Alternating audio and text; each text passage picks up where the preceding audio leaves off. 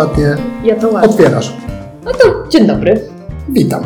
Witam Ciebie, witam wszystkich. Zaczynamy Tak. kolejny etap podróży do samego siebie. Podróży, której celem jest poznanie, zrozumienie, zmiana siebie, swojego życia i przekroczenie tego wszystkiego, czego nie jesteśmy w stanie przekroczyć, dopóki tego nie zauważymy i nie zmienimy. Takim hasłem przewodnim, jak e, przychodzą ludzie do gabinetu, to często słyszą taki tekst. Mam dla ciebie dwie wiadomości, dobrą i złą. Którą chcesz najpierw? Najczęściej wolą złą na początek. I ta zła brzmi: Twoje życie zależy od ciebie. Nikt go nie zmieni i nikt go za ciebie nie przeżyje. A dobra? A dobra brzmi: Twoje życie zależy od ciebie. Możesz go zmienić, możesz go przeżyć inaczej, nie tak jak musisz, czyli tak jak mówi Demokryt, tak jak potrafisz. Kiedy zmienisz swoją świadomość, będziesz potrafiła żyć inaczej.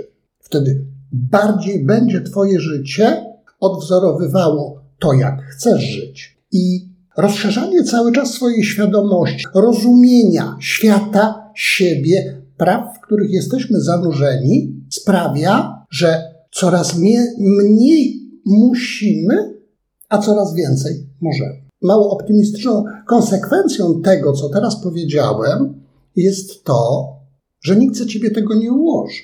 Uczysz się każdego dnia albo pobierasz lekcje, które mają cię zmotywować do tego, żeby się uczyć. E, Można sięgnąć po pomoc, po wsparcie, ale to nie będzie tak, że ktoś weźmie cię za rękę i przeprowadzi przez tą E, drogę. To jest y, świetny tekst, który jest między innymi, bo to nie jest jedyne miejsce, e, w filmie Matrix, gdzie Neo słyszy tekst Mogę ci tylko wskazać drzwi, przejść przez nie Musisz sam. sam. Dlatego to jest ta zła wiadomość i dobra zarazem. Jesteśmy ukształtowani, wychowani, wytresowani w taki sposób, że w zasadzie to nie my decydujemy. To ktoś, coś, los, przeznaczenie, Bóg zdecydował. Kiedy, kiedy już powędrujemy tą drogą dość daleko, z każdym kolejnym spotkaniem będzie coraz bardziej oczywiste, że nie da się zdjąć z siebie odpowiedzialności za swoje życie. I to ludzi przytłacza. Wiesz co, bardzo, dlatego że my bardzo, wiem po sobie, po tym co obserwuję wśród ludzi, których mam wokół siebie, że to, to o czym powiedziałeś, Bóg, jakieś tam zasady, jakieś reguły i tak dalej, to nam daje takie poczucie zrzucenia z siebie odpowiedzialności. To, ale to nie ja, to nie ja, więc konsekwencje nie moje, Nie. I to jest właśnie ból. Bo konsekwencje Bo konsekwencje zawsze są Twoje. Chcemy przenieść odpowiedzialność za nasze życie na innych ludzi, niech nam powiedzą, niech nam wskażą, i w ten czas e, to jest pytanie, które też często pada w gabinecie. Kto wie lepiej, czego Ty potrzebujesz? Czy jesteś spragniona, czy jesteś głodna, czy jesteś zmęczona? Kto wie lepiej? Cały proces wychowania jest taki, gdzie ustawiamy te nasze dzieci, objaśniamy im świat, żądamy, żeby się podporządkowały i one to robią. Potem dorastają i nie potrafią inaczej. Dorosłe dzieci mają żal No, za kiepski przepis na ten świat. Turbo bodajże. Ile osób płakało przy tej piosence, O! to, to nie zliczę. Fajne, fajne to jest, puśćcie sobie. Turbo dorosłe dzieci, zamknijcie oczy i I posłuchajcie o swoim życiu. Tam jest taki y, fragment, który jest decydujący. Nauczymy się więc sami na złość. To jest ten moment, Mhm. kiedy zauważamy, kiedy odczuwamy ból, kiedy widzimy bezsens tego, jak toczy się nasze życie, bo trudno powiedzieć do pewnego momentu, że przeżywamy to życie, ono się toczy i bierzemy w końcu odpowiedzialność za swoje życie albo nie. I to jest dorosłość. To nie jest 18 lat, to nie jest plastikowy dokument, że jestem dorosły. Dorosłość to jest wzięcie odpowiedzialności za swoje życie. Zakończyliśmy poprzednie nasze spotkanie na tym, że takim bardzo ważnym elementem są emocje w naszym życiu. Jest to bardzo rozległy obszar, bardzo y, w taki uproszczony sposób podzieliłem to na emocje pozytywne i negatywne. Co znaczy pozytywne, negatywne? Pozytywne, które wznoszą, które dodają wiatru w skrzydeł, które sprawiają, że jestem szczęśliwa. No, ale, ale jest to, to jest taki stan, gdzie to jest rodzaj abstrakcji, bo tym głównym elementem, no to są takie emocje, one mijają, natomiast elementem takim bardzo konkretnym, namacalnym, tak jak powiedzieliśmy na początku, jest nasze ciało, prawda? Tak. I mówimy pozytywne, czyli jestem zadowolony. No ale jak jestem, y, moje ciało zaczyna chorować, mm, to z czasem tego zadowolenia jest coraz mniej, a potem już go nie ma zależy od poziomu bólu i od skuteczności leków przeciwbólowych. Znaczy nie, niektórzy uważają, że to jest norma, tak? Że rodzimy się, żyjemy, starzejemy, chorujemy, umieramy. To jest norma przemijania, tylko kwestia tego, jak żyjemy. Natomiast, o czym chciałem powiedzieć, kwestia negatywne, czyli co? Nie ma we mnie zadowolenia, nie mam we mnie spokoju, nie ma we mnie radości. Niektórzy żyją tak całe życie. Dobra, czyli to nie jest takie złe. Te emocje nie mają aż tak dużego znaczenia na nasze życie na poziomie biologicznym. Czyżby? I to, i to jest ogromny błąd. Dużo szybciej uczymy się tych rzeczy, które wynikają z jakiegoś konkretnego działania, działania ruchu fizycznego. Dziecko bierze nóż, nie wie, że może się skaleczyć bierze ostry przedmiot, podnosi szkło, rozcina sobie dłoń, dzieje się to jednoczasowo i wtedy jest bardzo prosto zauważyć przyczynę i skutek. I tego uczymy się od pierwszych naszych dni. Pierwsze kroki, upadki, uderzenia przekładają się na informacje.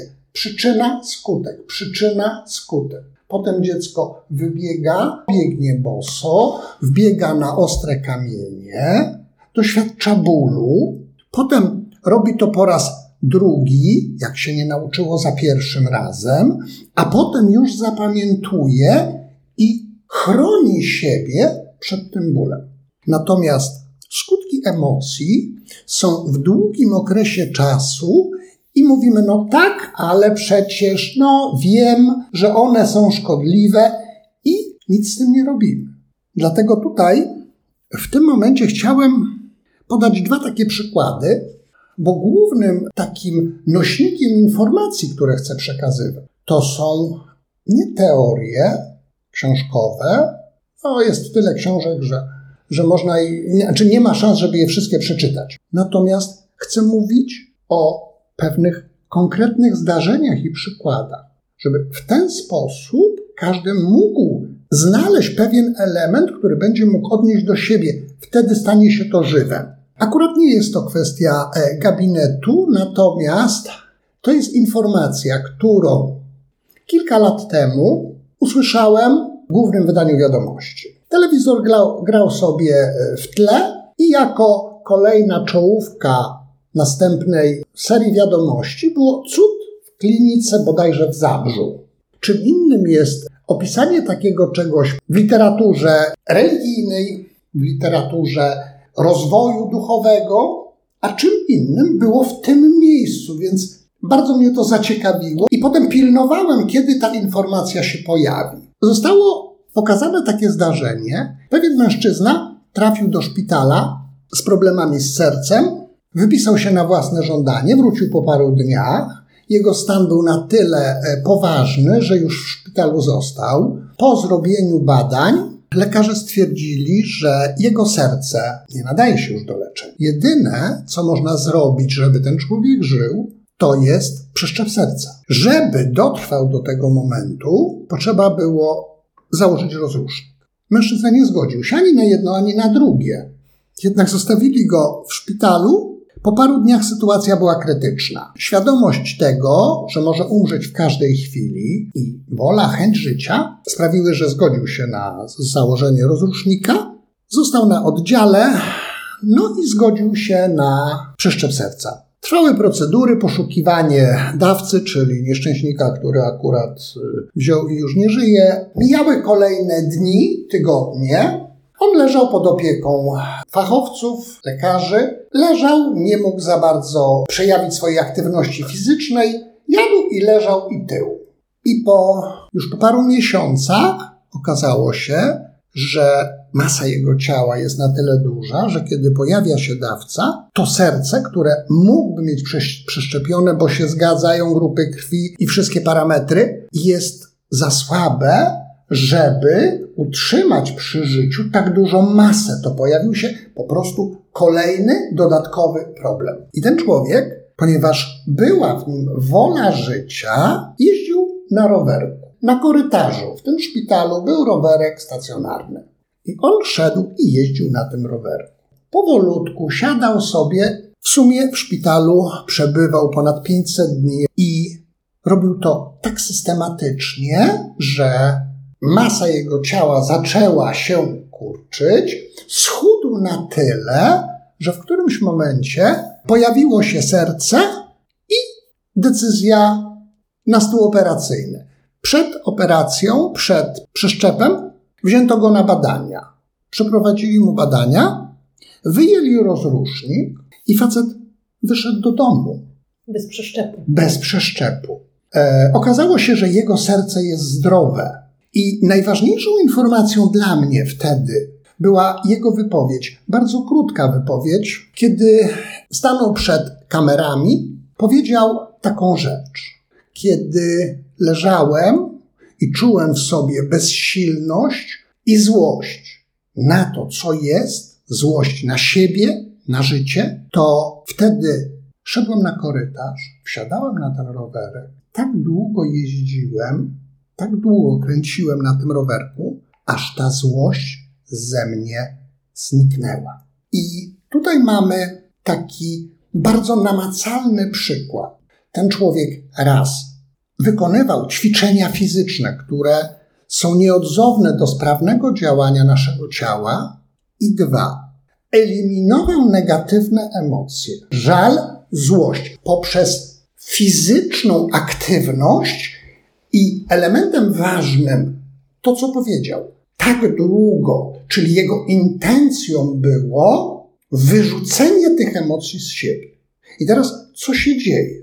Dlaczego powiedzieli cud? Dlatego, że to się nie miało prawa zdarzyć. Tak uszkodzone serce, które nie nadawało się do leczenia, jest to po prostu uszkodzony mięsień. To się nie regeneruje. W tym wieku facet miał już tak na oko po pięćdziesiątce. Czyli w zasadzie to była kwestia albo przeszczep, albo śmierć. On wyeliminował negatywne emocje, typu złość, która bardzo mocno niszczy nasze serce. Każda emocja, że tak powiem, ma swój obszar, którym się kotwiczy i który uszkadza.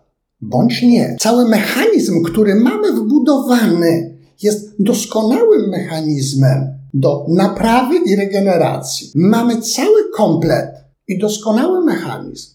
Problem polega na tym, że ilość działań negatywnych przekracza możliwości naprawcze.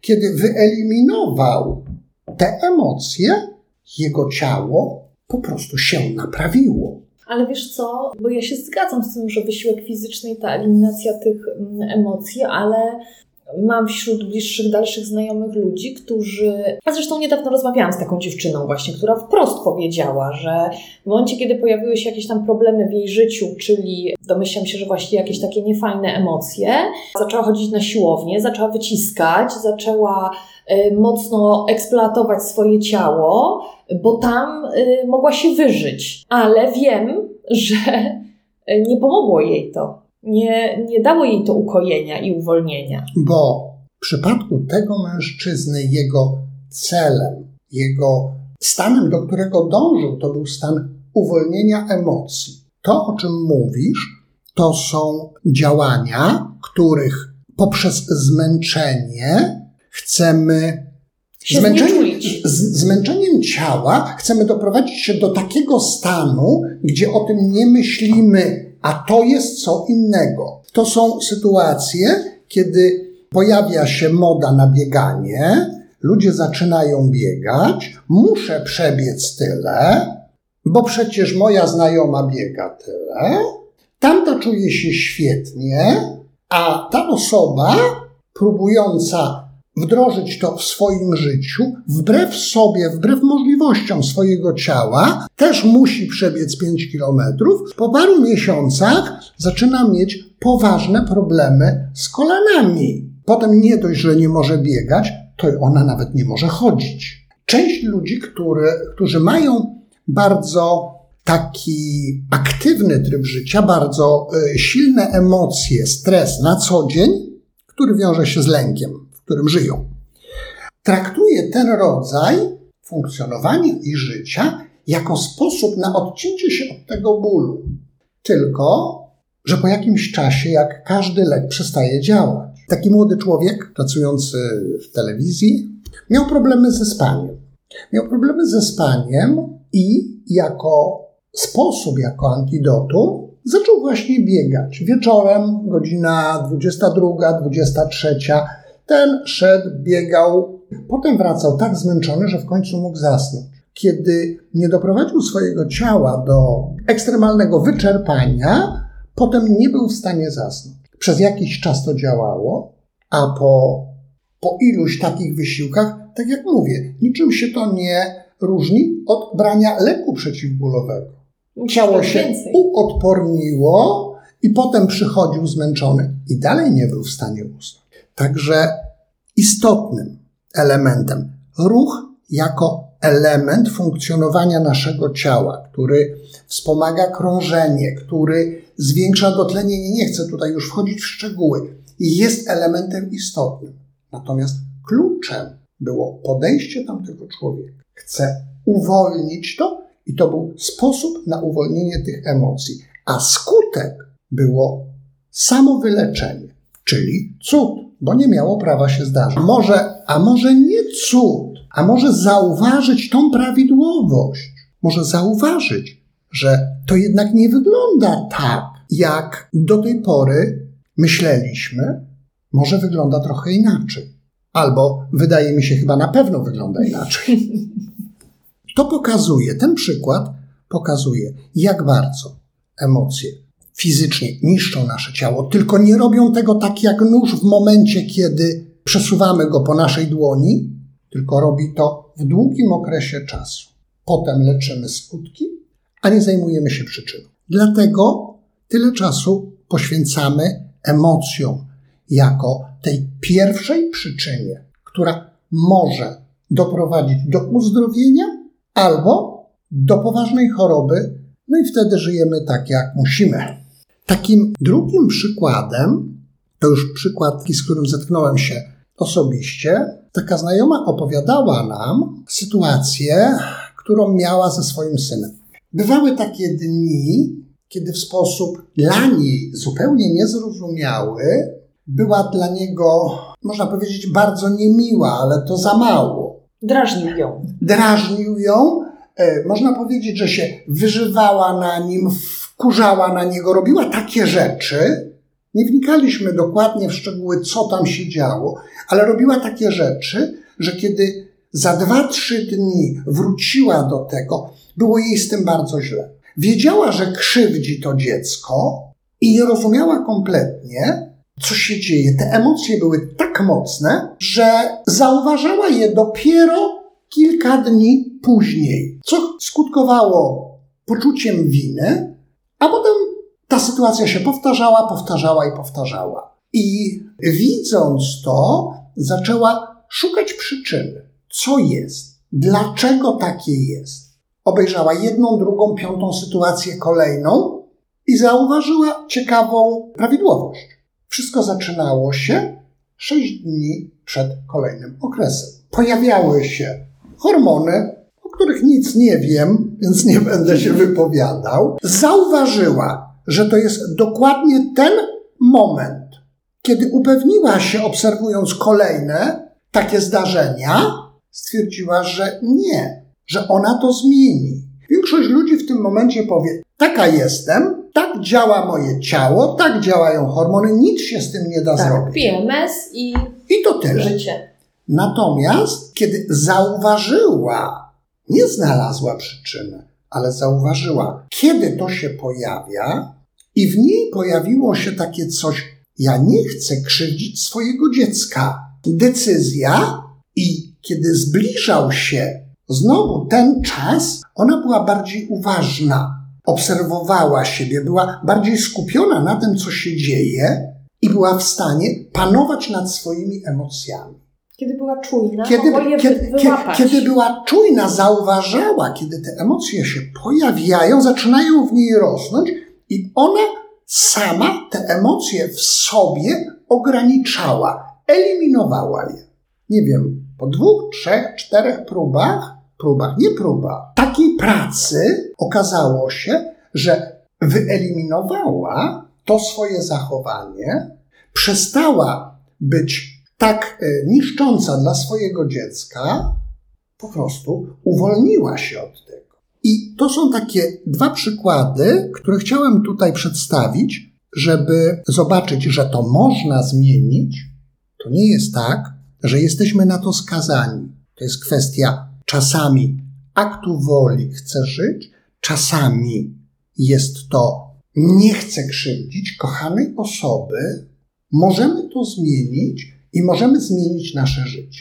Przez obserwację, tak jak ta znajoma, przez obserwację i to, że kiedy stała się czujna, ona, ona zaczęła panować nad tymi emocjami, a nie emocje wcześniej ją, na, nad nią y, panowały. E, oczywiście jest przyczyna takiego zachowania, ale to jest mało istotne. Do przyczyny doszła dużo później. Natomiast możemy skorygować nasze emocje, przekroczyć to tylko z poziomu takiego, gdzie zauważamy, że one są i akt woli nie chcę tego. I pytanie, jak mogę to zmienić, co, co mogę z tym zrobić, a potem działanie.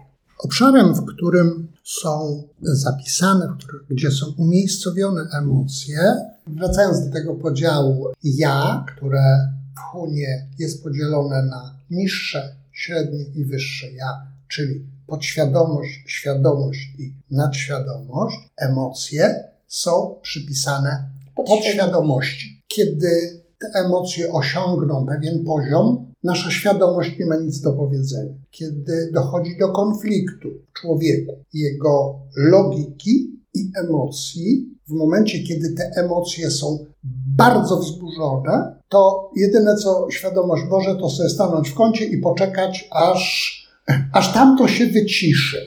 Dlatego ona to zauważała po jakimś czasie, i wtedy, kiedy nie było tych emocji, świadome ja pracowało. Nasza świadomość ma za zadanie zauważyć te rzeczy, które pojawiają się w nas na zasadzie pewnych impulsów i automatów, czyli zapis z podświadomości. Potem, zgodnie z tym, co, jak to przedstawia Huna, świadomość to jest logiczne myślenie, wnioskowanie i uczenie się. I kiedy podświadomość nie jest wzburzona, niższe ja, bo jest to poziom kilkuletniego dziecka, wtedy przez zauważenie, zbudowanie pewności, podjęcie decyzji wpływamy i powoli korygujemy te rzeczy, które funkcjonują jako automat w naszej podświadomości. I teraz, teraz przejdźmy do, do tego podziału, czyli trzy podstawowe grupy emocji, trzy filary destrukcji. Są to najbardziej destrukcyjne rzeczy w obszarze emocji, jakie występują w naszym życiu. To jest lęk, poczucie winy i poczucie krzywdy. Poczucie winy generuje w człowieku żal, który żyje w nim, który co jakiś czas się odradza, który funkcjonuje na zasadzie pojawia się bodziec, pojawia się coś, co przywołuje pewien zapis, i wtedy żyjemy tą emocją. Drugim elementem to jest poczucie winy. Poczucie winy jest niczym innym jak postępowanie wbrew przyjętym e, zasadom i podziału, coś jest dobre albo złe. Kiedy robimy, postępujemy w taki sposób, który z poziomu umysłu, z poziomu świadomości będzie e, czymś, co pozwoli nam osiągnąć jakiś cel, zrealizować jakieś zadanie czy pragnienie, i to działanie będzie sprzeczne z naszą prawdą, z naszymi przekonaniami, że to jest dobre albo złe, wtedy w człowieku rodzi się poczucie winy. Poczucie winy skutkuje tym, że nasza podświadomość ma wbudowany mechanizm, kiedy zrobiliśmy coś złego, postępowaliśmy w sposób zły, wbrew tym wbrew, swoim, wbrew tym wartościom. swoim wartościom, patrząc na to z poziomu religii, dopuściliśmy się grzechu, to za grzechy jesteśmy karani. Tam Bóg karze człowieka za grzechy. Ktoś, kto dopuścił się przestępstwa, ponosi karę za to. I to przekonanie, źle zrobiłem, zrobiłem coś złego, powoduje, że w człowieku pojawia się na poziomie podświadomym potrzeba bycia ukaranym, żeby, żeby sprawiedliwość mogła tutaj się przejawić. I to jest sytuacja, gdzie ludzie, którzy w ten sposób, wbrew swoim przekonaniom, nie zdając sobie z nich sprawy, albo bagatelizując ją, żyją wbrew sobie, z czasem mają problemy zdrowotne i to są wszystkie te sytuacje, gdzie pojawiają się choroby autoimmunologiczne. Tak, wspominaliśmy o tym. To jest uderzenie w samego siebie. Natomiast całą trójkę, poczucie krzywdy, poczucie winy i lęk, kiedyś e, przyszło takie określenie, że to są filary destrukcji. Każda budowla, żeby mogła być stabilna, łącznie z destrukcją, żeby to było już takie pełne,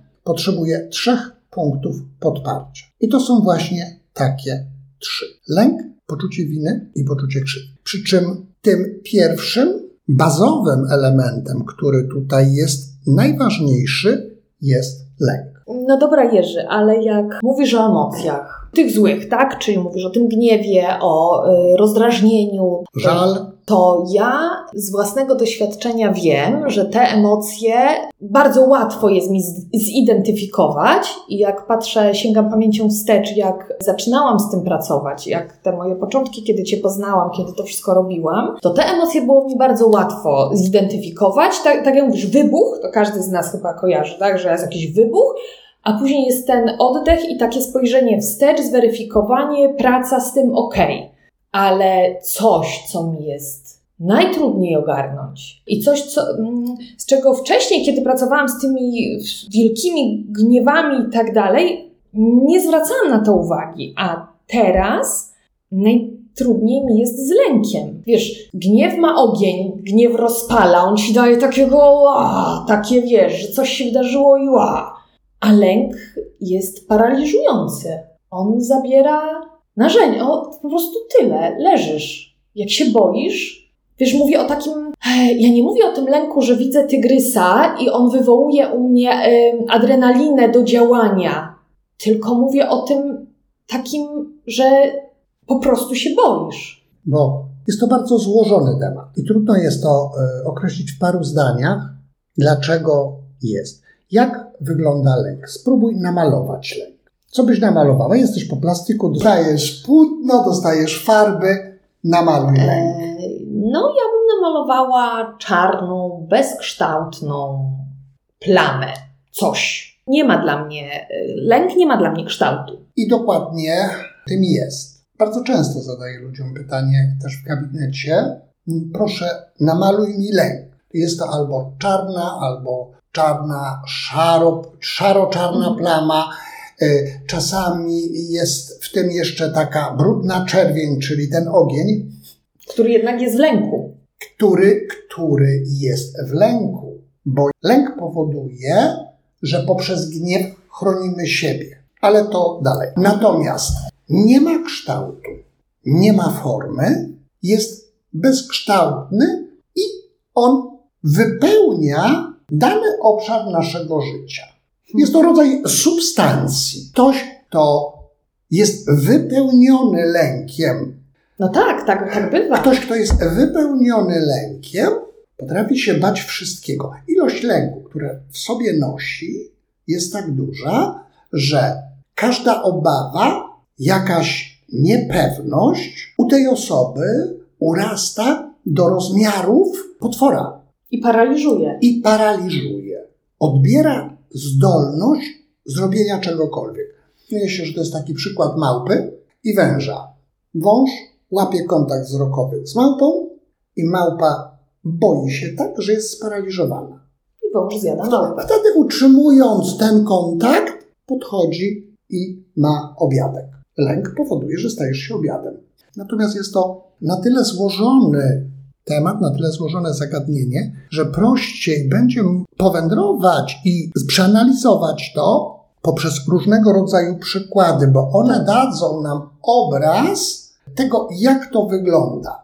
Nie e, definicje słownikowe, ale żeby zobaczyć, zrozumieć i mieć możliwość zrobienia czegoś z, z lękiem w naszym życiu. Tutaj ten lęk, o którym będziemy mówić na poziomie konkretnych przykładów, możemy podzielić. Są e, różne przyczyny powstawania lęku. Są przyczyny, które związane są z doświadczeniem fizycznym, z bólem, i jest to działanie, które ma spowodować, żeby tego bólu więcej nie doświadczać, i lęk, który jest związany tylko i wyłącznie z naszym umysłem. On powstaje w obszarze umysłu. Takim momentem, którym pojawia się lęk w człowieku, z którym najczęściej przez całe życie sobie nie radzi, to jest lęk, który powstaje w dzieciństwie. To są pewne zdania, pewne wypowiedzi, pewne opinie, które dziecko, nie mając rozwiniętej świadomości, nie jest w stanie odpowiednio sklasyfikować. Zostaje tylko zdarzenie i lęk.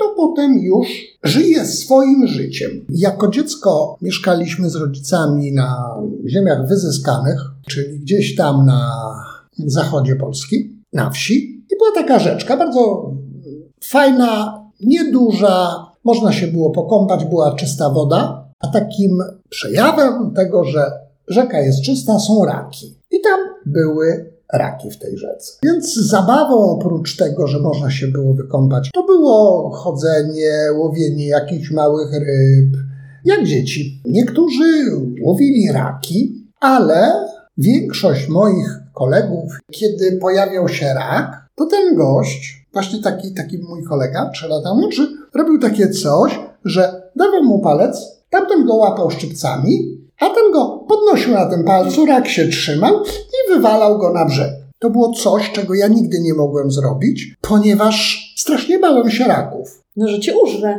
W zasadzie masz rację. Dopiero jako dorosły zrozumiałem, dlaczego oni się nie bali, a ja się bałem. Ja wtedy miałem, nie wiem, 3-4 lata, kiedy zmarł brat mojego taty.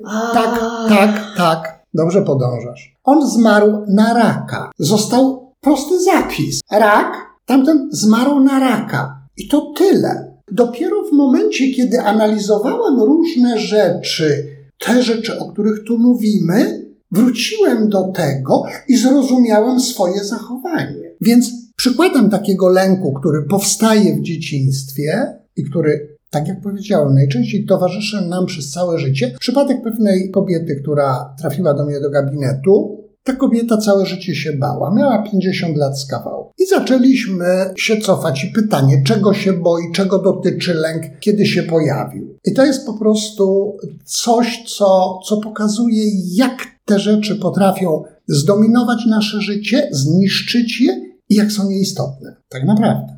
Ale powstały w umyśle. Kiedy była małą dziewczynką, miała kilka lat, okazało się, że jej ojciec jest poważnie chory i może umrzeć. Może umrzeć niedługo. Zaczęła się po prostu, jak dziecko, bać o życie swojego ojca. No naturalnie. Naturalne. Lęk, dziecko patrzy i jest takie zagrożenie, zostaje lęk. Ta kobieta miała, tak jak powiedziałem, ponad 50 lat. Cały czas bała się o ojca, który cały czas żył. Ponad 40 lat życie w lęku o to, że ojciec umrze. Ojciec wyzdrowiał, a ojciec, ona się dalej oj, bała. Ojciec cały czas żył, miał już 70 lat, a ona przez te 40 parę lat żyła w lęku. Lęk powstał w umyśle tego dziecka i już tam pozostał. I obejmował jeszcze inne sfery jej życia. Tak, bo jeżeli on już był i się tam zadomowił. A nie został na poziomie świadomym, zracjonalizowany, to po prostu już takie zostało. I nie było, nie było do tego dostępu. Ale czekaj, bo powiedziałeś, że na poziomie świadomym y, ten lęk, ale on później zszedł do podświadomości. Nie, on, nie. on, on został.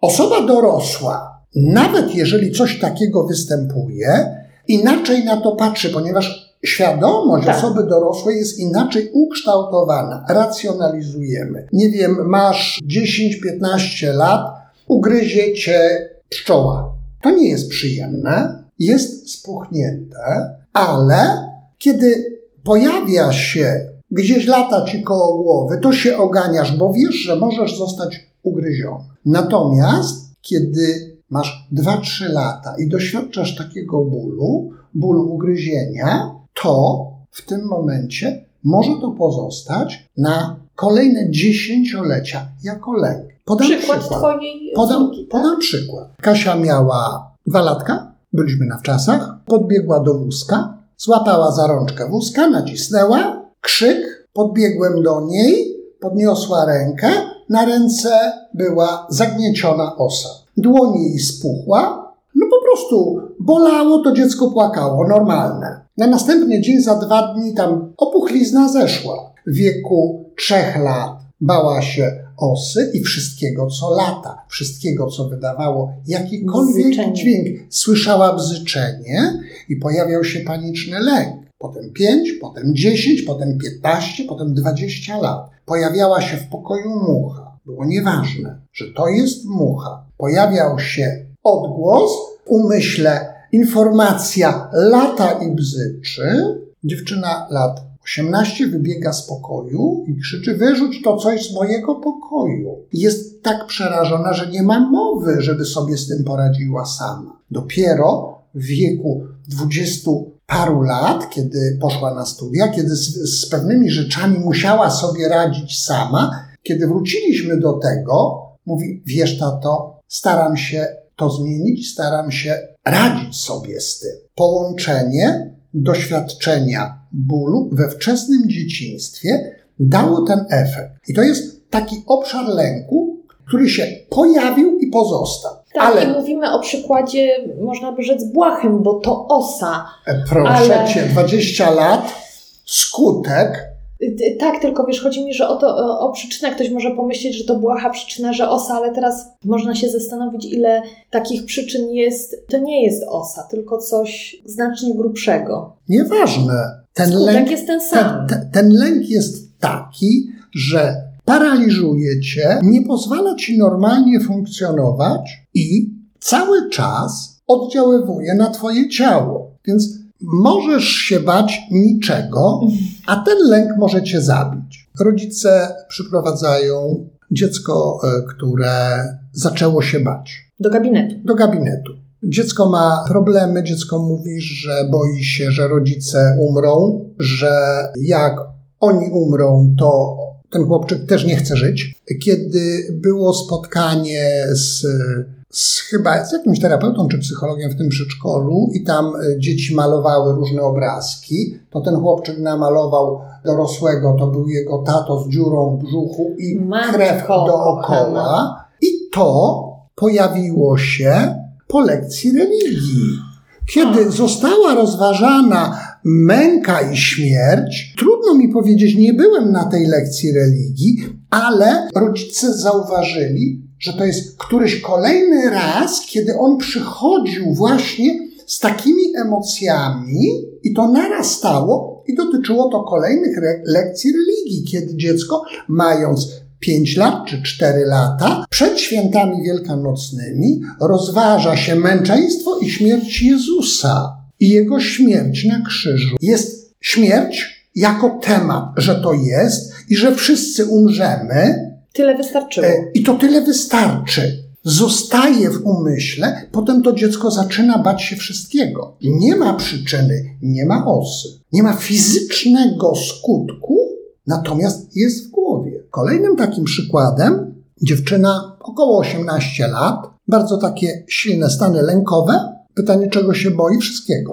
Okej. Okay. A czego najbardziej? No powiem, e, zdziwiłem się, kiedy to usłyszałem. Sąd ostateczny. Jako dzieci dostajemy takie informacje i dostajemy to w taki sposób, że potem nasze życie staje się koszmarem. Dobrze, że o tym mówisz, bo może to chociaż niektórym też takim nieświadomym pokaże, jak głęboko i dziewczyna przyszła w wieku 18 lat. Tak. Także to nie było trzyletnie dziecko, które zamanifestowało od razu ten lęk. Nie. I rodzice to ten, wyłapali. Nie, no właśnie. Ten, Tylko dziewczyna przyszła ten, dorosła ten lęk, z tym. To, to już jest dorosła dziewczyna, która boi się, lęk ją, można powiedzieć, wypełnia i to jest lęk, gdzie źródłem jest sąd ostateczny i kara, która ją spotka za grzechy, które jeszcze nie popełniła. To jest, to jest taki obszar, gdzie tutaj wiele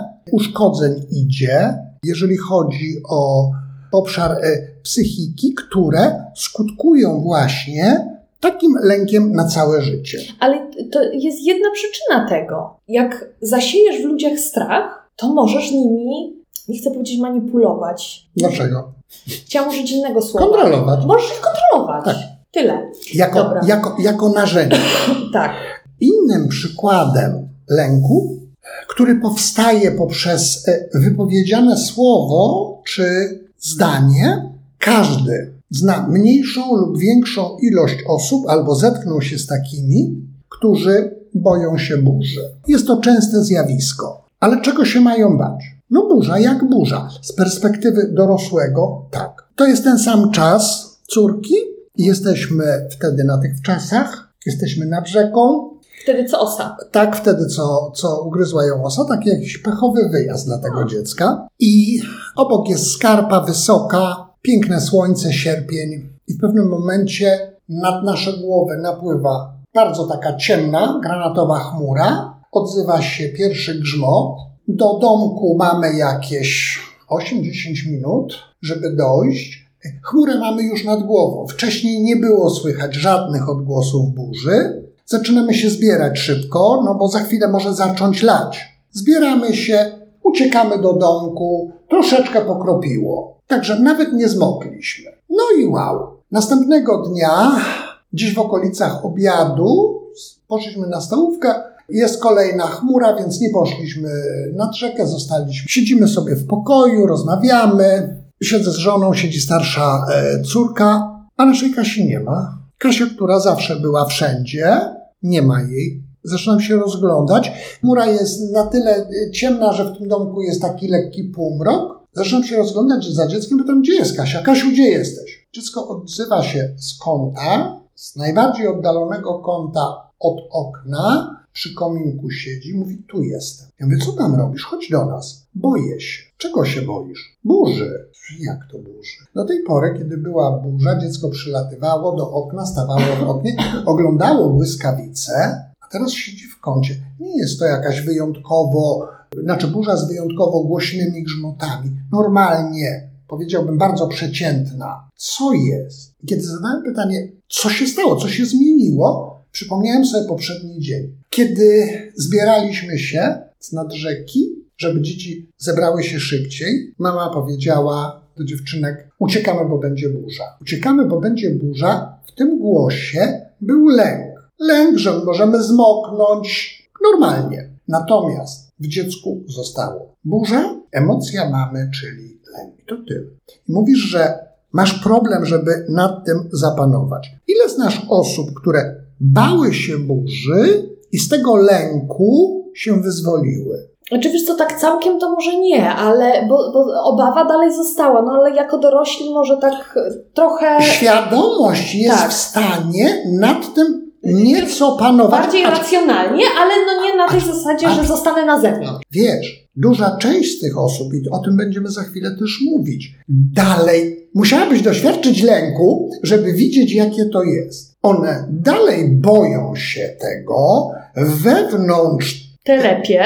telepie, natomiast potrafią na zewnątrz w ogóle tego nie pokazywać. I teraz córka, która zaczęła się bać burzy w ten czas, tłumaczenie, nazywanie, bała się burzy przez półtora roku. Przez półtora roku, wiedząc, gdzie jest przyczyna, kiedy byłem w domu, była burza, to najczęściej wyglądało to w ten sposób, że ja brałem dziecko na ręce, przytulałem, stawaliśmy tak w połowie pokoju albo nawet głębiej, przytulając ją, potem zdałem sobie z tego sprawę, dawałem jej większe poczucie bezpieczeństwa I oswajałeś ten lek. i oglądaliśmy, tak, oswajałem lęk i oglądaliśmy te błyskawice. Oglądaliśmy, patrzyliśmy jak pada, jak tu jest rozbłysk taki czy taki. I mniej więcej półtora roku później, kiedy akurat byłem w domu, coś robiłem w kuchni, usłyszałem, że zaczę, zaczyna grzmieć i to tak dosyć głośny był grzmot. Pomyślałem, dobra, skończę to i wezmę dziecko na ręce.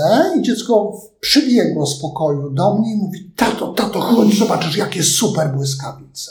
I to był, Przekroczyła. to był ten moment, kiedy przekroczyło. Półtora roku. Ale z ogromnym twoim wsparciem. Bo to była praca, gdzie budujemy, tłumaczymy, budujemy poczucie bezpieczeństwa i przez oddziaływanie na świadomość tego dziecka, to dziecko w którymś momencie poczuło się bezpieczne, jestem w domu bezpieczna, burza jest tam. Ona znowu zaczęła się bawić tym, że oglądała burzę. Poczucie bezpieczeństwa, które mamy, bo to jest coś, co, czego bardzo potrzebujemy w dzieciństwie. Akceptacja i poczucie bezpieczeństwa. Tak.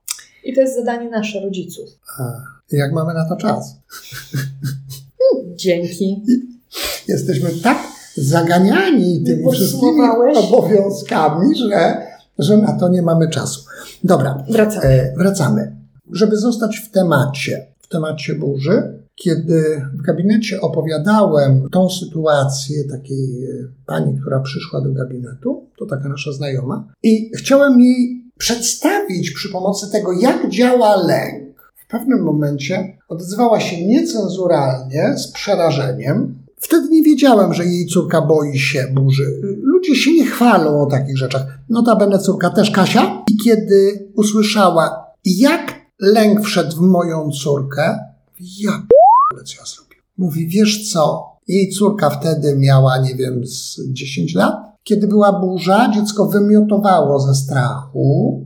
Dziecko chowało się w garderoby, do ubikacji, gdzieś najdalej, gdzie jak najmniej dochodziło odgłosów burzy, po prostu to, to już nie był lęk, to był, to, to był paniczny lęk z wymiotami włącznie. I mówi, i wiesz co ja zrobiłam? Wprowadziliśmy się do domu, ja byłam w kuchni, było lato i szła burza. A oni biegali, grali tam w jakąś piłkę. Wołałam do domu córkę i męża, żeby przyszli. Wołałem, wołałem drugi raz. Nie reagowali. Ta burza już była bardzo blisko. I ja wtedy powiedziałam do niej: No, wracajcie do domu, bo was, bo w was piorun trzaśnie i was pozabija. Nie ma sytuacji, która wywołuje ból, przed którego potem chcemy uniknąć. To są tylko słowa, które zapadają. Lęk matki, że może się coś dziecku stać. Matka chce mieć dziecko w domu, żeby było bezpieczne. O. I ten lęk, który ona wyraziła w sobie, kiedy to powiedziała,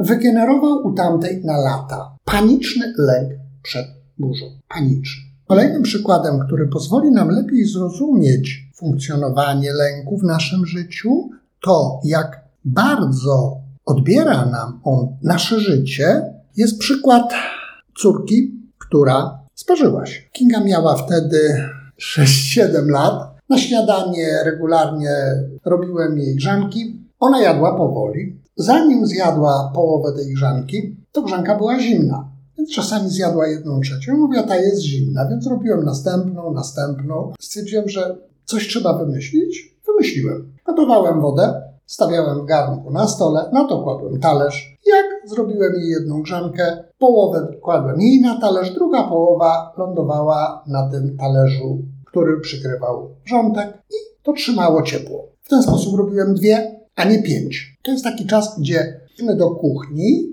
ja zaczynałem przygotowywać to wszystko. Kinga otwierała szafkę, wyjmowała garnek, stawiała na stole. Jak już nalałem wody któregoś razu, mówię: Nie dotykaj, bo to jest gorące. Nie dotykaj garnka, bo to jest gorące. No i pilnowałem, żeby się nie sparzyła. Nigdy wcześniej się nie sparzyła, a mnie nie przyszło do głowy, że dla niej to nic nie znaczy i nie jest to niczym innym jak tylko słowem, że to jest gorące. Abstrakcja. Abstrakcja. Gorące, ale co to znaczy? Któregoś razu lekko dotknęła palcem, cofnęła szybko, ale nie wiązało się to z powstaniem bólu. I kolejny raz, kiedy przygotowałem już ten garnek, nalałem właśnie wody, którą za, zagotowałem w czajniku. Kiedy się odwróciłem do kuchenki, a potem w stronę Kingi, zobaczyłem, jak całą dłonią oparła się o ten garnek z wrzątkiem. Płacz, lament, rozpacz, szybko pod zimną wodę, więc nic się nie podziało wielkiego. Jednak ten ból przez jakiś czas odczuwała. Na następny dzień znowu robimy śniadanie,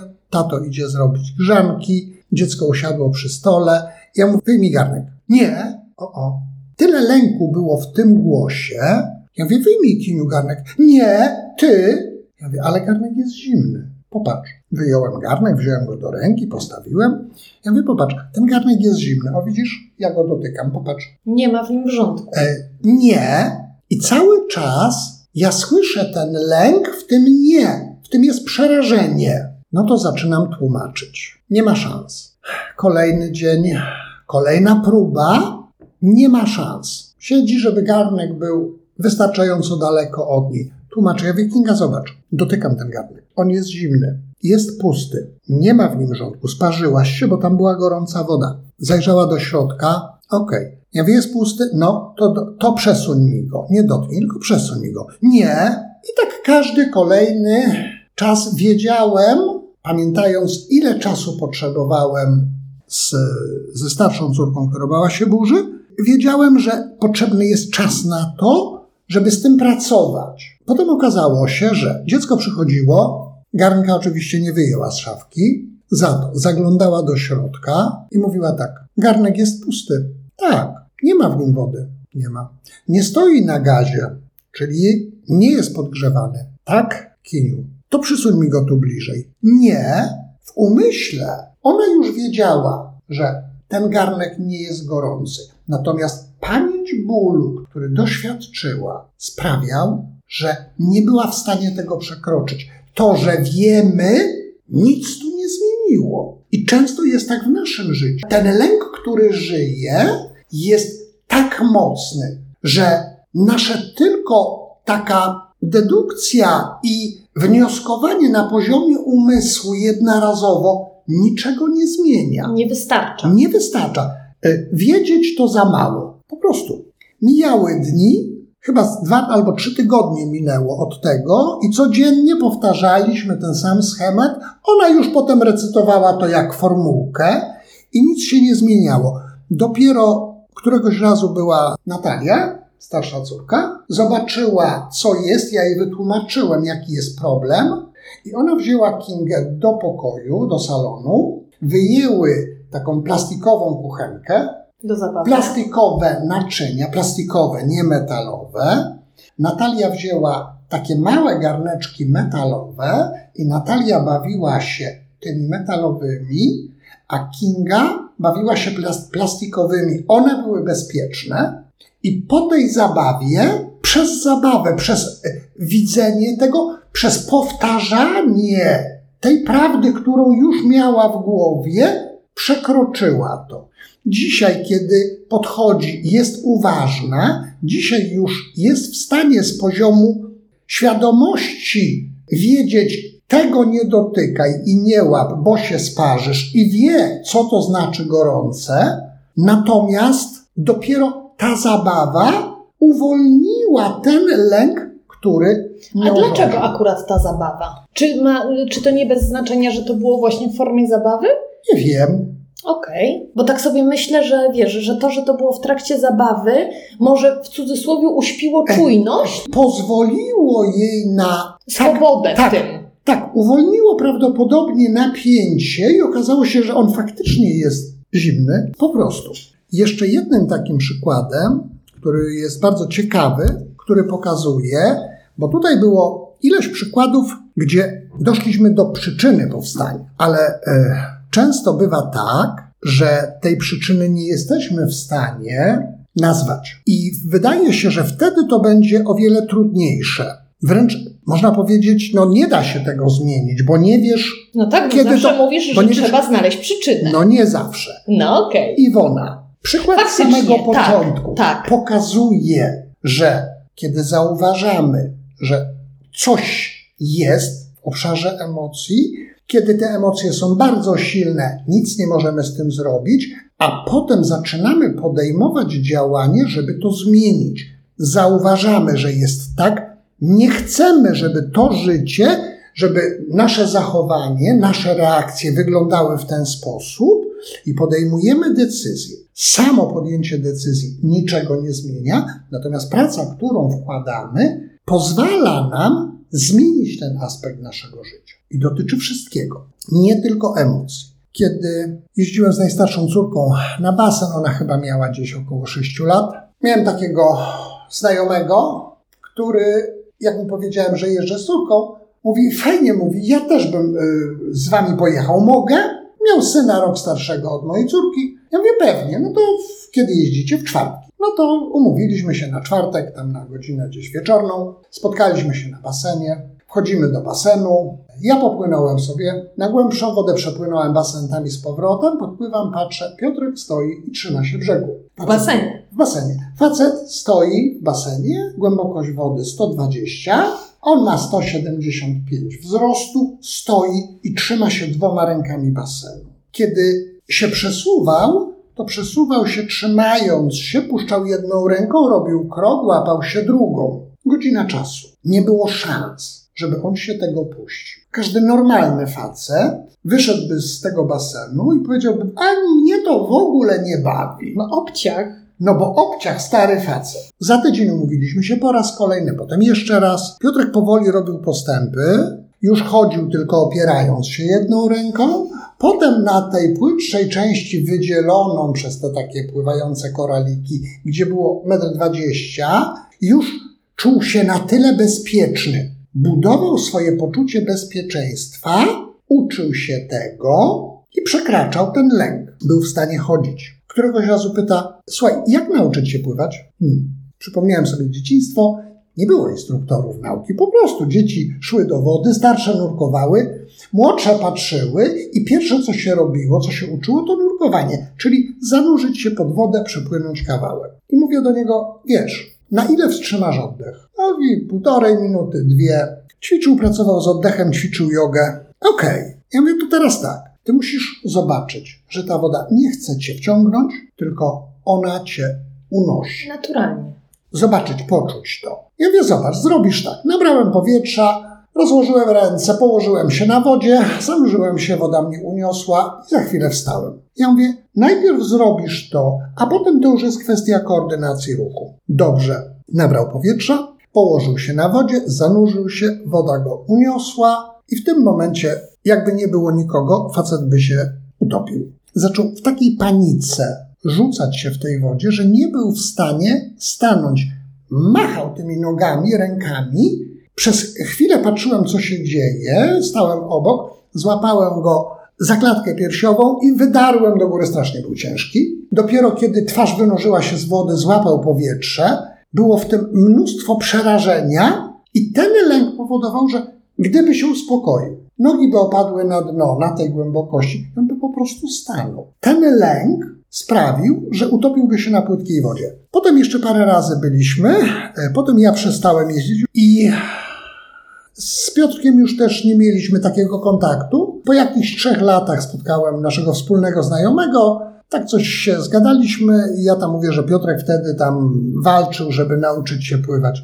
A on mówi, ale Piotrek umie pływać. Jego determinacja, jego uczenie się to mogę, to jest bezpieczne, mogę to zrobić, to nie chce mnie zniszczyć. Budowanie poczucia bezpieczeństwa i doświadczanie tego doprowadziło do tego stanu, kiedy on wchodził do wody, do basenu. Na głębszej części było 3,60 głęboko. Nie miał problemu. Po prostu nauczył się pływać. Przekroczył lek. Ale jest to przez to, że był zdeterminowany, przez to, że chciał, pragnął nauczyć się pływać, mógł to przekroczyć. Kiedy tego nie ma, kiedy akceptujemy, że to takie jest, nic nie możemy z tym zrobić. Ale wiesz co, czekaj, bo tutaj mówisz, że przyczyna jest nieznana.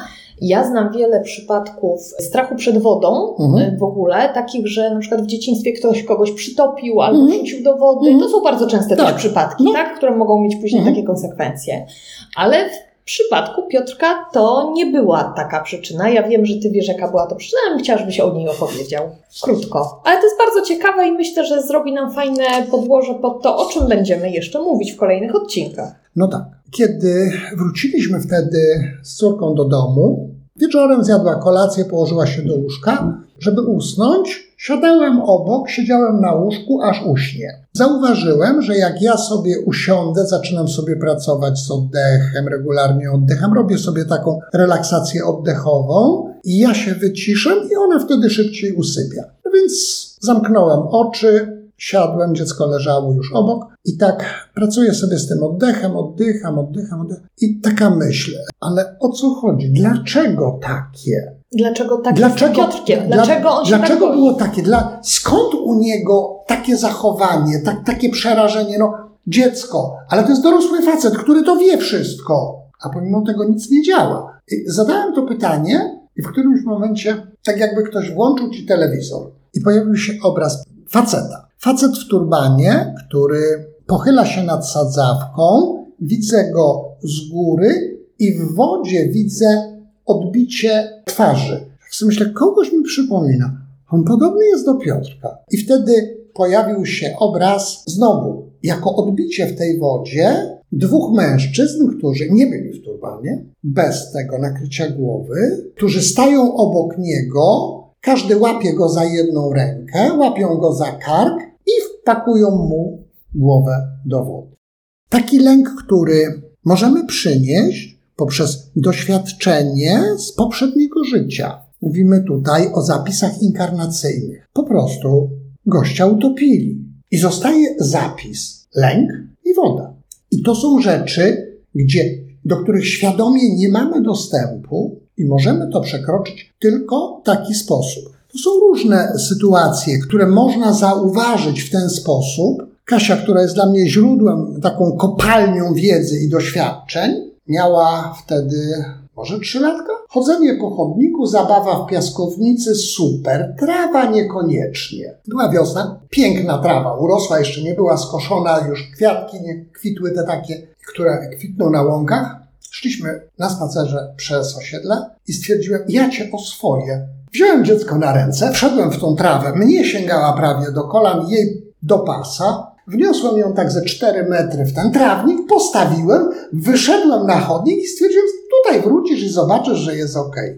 Dziecko popatrzyło na lewo, na prawo, na mnie, uniosła ręce do góry, jak się zaczęła drzeć.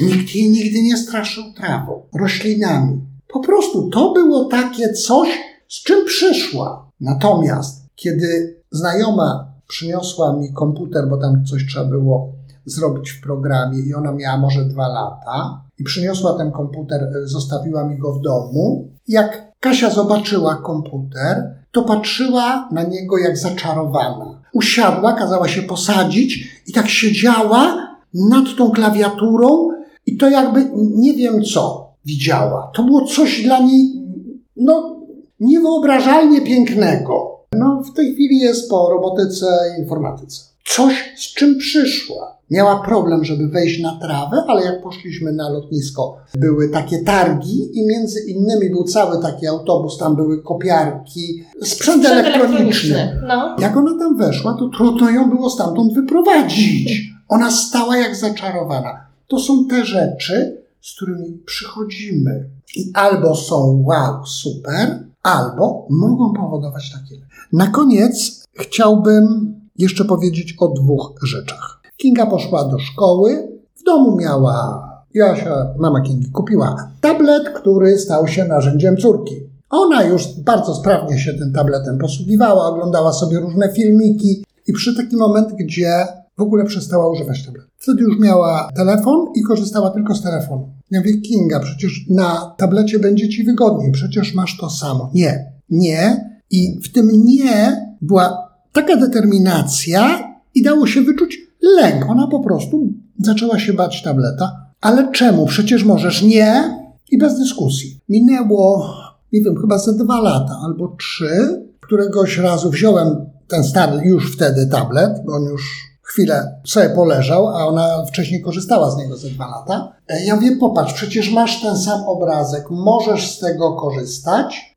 Wzięła, ale wtedy okazało się, że oprogramowanie już jest nieaktualne, więc już z niego później nie korzystała. Natomiast dopiero po bodajże trzech latach ona powiedziała, co takiego się wydarzyło. Pani na lekcji e, w szkole opowiadała o zjawiskach atmosferycznych i to było niedługo po tym, jak był biały szkwał na Mazurach, gdzie tam poginęli ludzie. Więc jak e, pani opowiedziała o tym i powiedziała, że, że takie zjawisko wystąpiło, dziecko włączyło sobie na tableciku biały szkwał i był filmik, jak to wyglądało. Ona się tak przeraziła, że to narzędzie ten tablet, na którym ona to widziała, kojarzył się jej z tamtym i nie była w stanie dotknąć sprzętu. Mało tego, to dowiedziałem się dopiero ostatnio, to są tygodnie temu,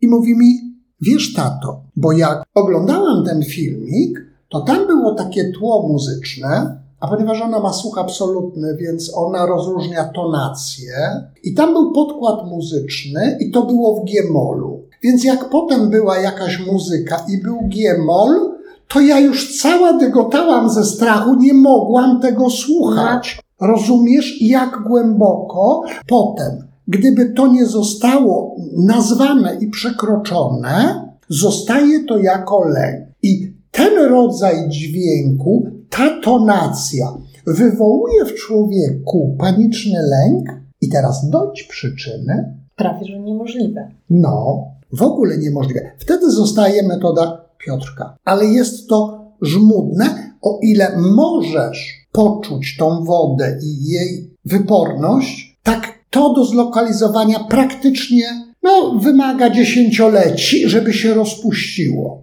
To, czym przyszliśmy, również tego typu lęki, talenty, ograniczenia, przekonania możemy zmienić tu w tym życiu, ale to cały osobny blok. Chciałem tutaj jeszcze o jednej rzeczy powiedzieć. Znowu Kinga i znowu temat burzy. Można już się znudzić, ale chcę na, okay. tym, chcę na tym przykładzie pokazać coś, o czym mówiliśmy na początku. Lęk jest bezpostaciowy i wypełnia kolejne obszary nas, naszych tematów, które są w nas, ale nie tylko. Potrafi przepływać jak wszystkie emocje od osoby do osoby. Osoba, która ma zły humor, wchodzi na imprezę, to doświadczamy. Chodzi jedna osoba skwaszona, cała impreza świetna, siada. Inny przykład, osoba, która ma w sobie entuzjazm, pasję, wchodzi i porywa całą grupę. Takie rzeczy widzimy. Natomiast jak to wygląda w przypadku lęku? Kinga, jak była mała, miała opiekunkę chyba do szóstego roku życia jedną. E, potem jeszcze przez dwa lata miała drugą opiekunkę, która przychodziła, zajmowała się nią, my chodziliśmy do pracy. Pierwsza opiekunka panicznie bała się burzy. To, to był ten przykład, że jak pojawiała się burza, pojawiał się grzmot, to łazienka i najlepiej na sedesie. Ona o tym powiedziała, ja z nią pracowałem. Dało się ten lęk na tyle na poziomie energetycznym wyłączyć, że ona była w stanie funkcjonować. W niedługim czasie była taka dosyć duża w nocy burza z, z wyładowaniami, z bardzo głośna, a ona w, była w stanie wsiąść w samochód i pojechać. Co nie znaczy, że tego lęku w niej nie było, ale już był na takim poziomie, gdzie była w stanie nad tym panować. Kinga do czwartego roku życia w ogóle nie wykazywała lęku przed burzą. W którymś momencie zaczęła się tej burzy bać. Ten lęk właśnie był taki, że ona chowała się pod koc, była cała spocona, płynęła w tym pocie i płakała ze strachu. Potem opiekunka się zmieniła, przyszła druga, zresztą bardzo fajna, ona miała świetny kontakt z Kingą, ale jak były burze, to dziecko po prostu przeżywało to w sposób tragiczny i nie pomagało nic. Tyle, że można ją było e, przytulić, żeby przynajmniej część tego lęku zneutralizować, ale to w porównaniu z tym, co dawało to Kasi, to była kropla w morzu. Potem kobieta urodziła dziecko, więc już się nie zajmowała Kingą. Mamy bardzo dobre relacje do tej pory. I po jakimś czasie nasze dziecko przestało się bać burz. Dopiero na koniec, kiedy to były ostatnie, nie wiem, chyba ze dwa miesiące, jak, za, jak rozmawiałem z tą, z Dorotką, z opiekunką, odnośnie właśnie e, bania się burzy, ona przyznała się, że ona się boi burzy. W ogóle nie było po niej tego widać, nie dawała poznać, nigdy o tym nie powiedziała. Ale ona, kiedy była burza, to wewnątrz dygotała. I teraz odchodzi opiekunka, która boi się burzy, My nie zmieniamy nic. Jest burza, Kinga, chodź, przytulić. Nie wiem ile minęło. Trzy miesiące, cztery miesiące. Przyszła zima i potem na wiosnę pojawia się burza. Ja ją biorę, stajemy gdzieś daleko. Ja mówię, popatrz tu, popatrz tu. Akurat jest to po zmroku. Dziecko zafascynowane. Na następny dzień czy za parę dni jest kolejna burza po południu. Dziecko mówi, o popatrz, o ta była taka błyskawica, a tu taka. Lęk, który one miały w sobie, udzielał się. I teraz ktoś w domu boi się burzy, matka, ojciec, nieważne, dziecko zaczyna się bać burzy jako skutek przelewania się emocji, przelewania się lęku. Jest bezpostaciowy i tak jak płyn może przepływać z osoby na osobę. To jest fizyka. To jest też kwestia tego, na ile osoba jest podatna. Jeżeli wylejesz wodę na gąbkę, to gąbka wchłonie wodę. Jeżeli polejesz kamień, to on będzie mokry z wierzchu. Pewne charaktery są bardziej podatne na to, żeby to wchłonąć, a inne w ogóle nie są podatne. No, no na różne rzeczy, Rozumiesz? różne charaktery są podatne. Tak, tak? Dokładnie. Są rzeczy, które jak ktoś mówi się, że ktoś ma mocny charakter, nie? To może na takie delikatniejsze, które innego mhm. rusza, w ogóle spływa jak po kaczce. No właśnie. Ale przyjdzie taki moment, że... Ale to jak... wszystko, ale to wszystko też zależy od siły oddziaływania i od poddatności. To dopiero jako wypadkowe daje taki, a nie inny efekt. No dobra. Mówimy o lęku, mówimy o różnych rodzajach lęku, o różnych pochodzeniach, skąd pochodzi lęk. A ja mam takie pytanie, żyjemy w takich czasach, w jakich żyjemy, o taki lęk, wiesz, o przetrwanie, o taki codzienny lęk. Nie lęk związany tam, nie wiem, z burzą, czy, czy, czy z jakimś bólem, czy z pływaniem, tylko boję się, bo nie mam za co zapłacić rachunków, bo przez pandemię padła mi firma, bo to życie jest teraz tak niestabilne, że nie mam pojęcia, co zdarzy się jutro. Że za wschodnią, wiesz, to co się teraz dzieje za wschodnią granicą, w wielu ludziach, teraz może już się trochę przyzwyczaili, ale wiem, widziałam, co się działo wokół, jak to się zaczęło. Po prostu ludzie kurczę, no mocne to było. My mieszkamy bardzo blisko tej wschodniej granicy, więc tutaj naprawdę wiele ludzi, panika, lęk, właśnie o, to, o tą codzienność, o to, o to życie, o tą... Mm, Ale można się równie dobrze bać o to, że ojciec umrze przez 40 hmm. lat. Niczym się to nie różni. Świadomość tego, czym jest lęk w naszym życiu i jakie generuje skutki. Świadome rozumienie tego, pilnowanie, żeby zanadto się nie rozkręcił, bo jak już się rozpędzi, to wtedy możesz tylko się schować, jak przy bombardowaniu, i przeczekać. A potem z poziomu świadomości, z poziomu rozumienia konsekwencji podejmujesz decyzję, nie chcę tego i szukasz sposobów, jak nad tym zapanować. Albo jak zmienić tą sytuację, która doprowadziła mnie do takiego momentu. Nie? Co zobaczyć, mogę z tym zrobić? Zobaczyć te emocje, zobaczyć ten lęk i w momencie, kiedy to narasta. Pytanie, gdzie powstaje, co się dzieje, kiedy wzrasta. Niektórzy ludzie nie robią nic innego, tylko oglądają w kółko programy wiadomości, oglądają te okropności, przeżywają to, niczego nie wnosząc do tej sytuacji, natomiast swoją uwagą i swoimi emocjami oni to wypromieniowują, stają się radioaktywni. No dobra, Dla świata. O, o wojnie tak, ale jak mówimy, wiesz, o tym, co pandemia zrobiła, wiesz, z wieloma firmami, z wieloma rodzinami, no to, wiesz, no boję się, bo za chwilę zapuka komornik do moich drzwi. No to musisz to sobie dobrze wyobrazić, żeby to przyszedł taki komornik, którego sobie wyobrazisz, a nie inny. Pytanie, co zrobić, jak osiągnąć bezpieczeństwo finansowe również, a nie lęk. Okay? Nie w tą stronę. Zobaczyć, nad lękiem zapanować. Kiedy nie, nie złapiesz małpiego rozumu, wąż cię nie połknie, bo patrzysz, zanim on przypełznie, to ty już będziesz 50 metrów dalej. Ale kiedy się wystraszysz, twoje przerażenie sprawi, że jesteś obiadem. Myślę, że dość wyczerpująco tutaj przedstawiłem i to, o czym rozmawialiśmy, pozwoli tym, którzy mają podobny problem albo gdzie podobne zagadnienia są w ich życiu, przyzwyczaili się, że takie musi być, może da im to możliwość przez analogię lepszego zrozumienia pewnych aspektów swojego życia, pokaże, że takie nie musi być, że to można zmienić, że warto to zmienić, żeby coraz bardziej żyć tak, jak się chce, a nie tak, jak potrafimy. Dziękuję Ci za czas, Dziękuję bardzo. za rozmowę. Widzimy się niebawem. Słyszymy się niebawem.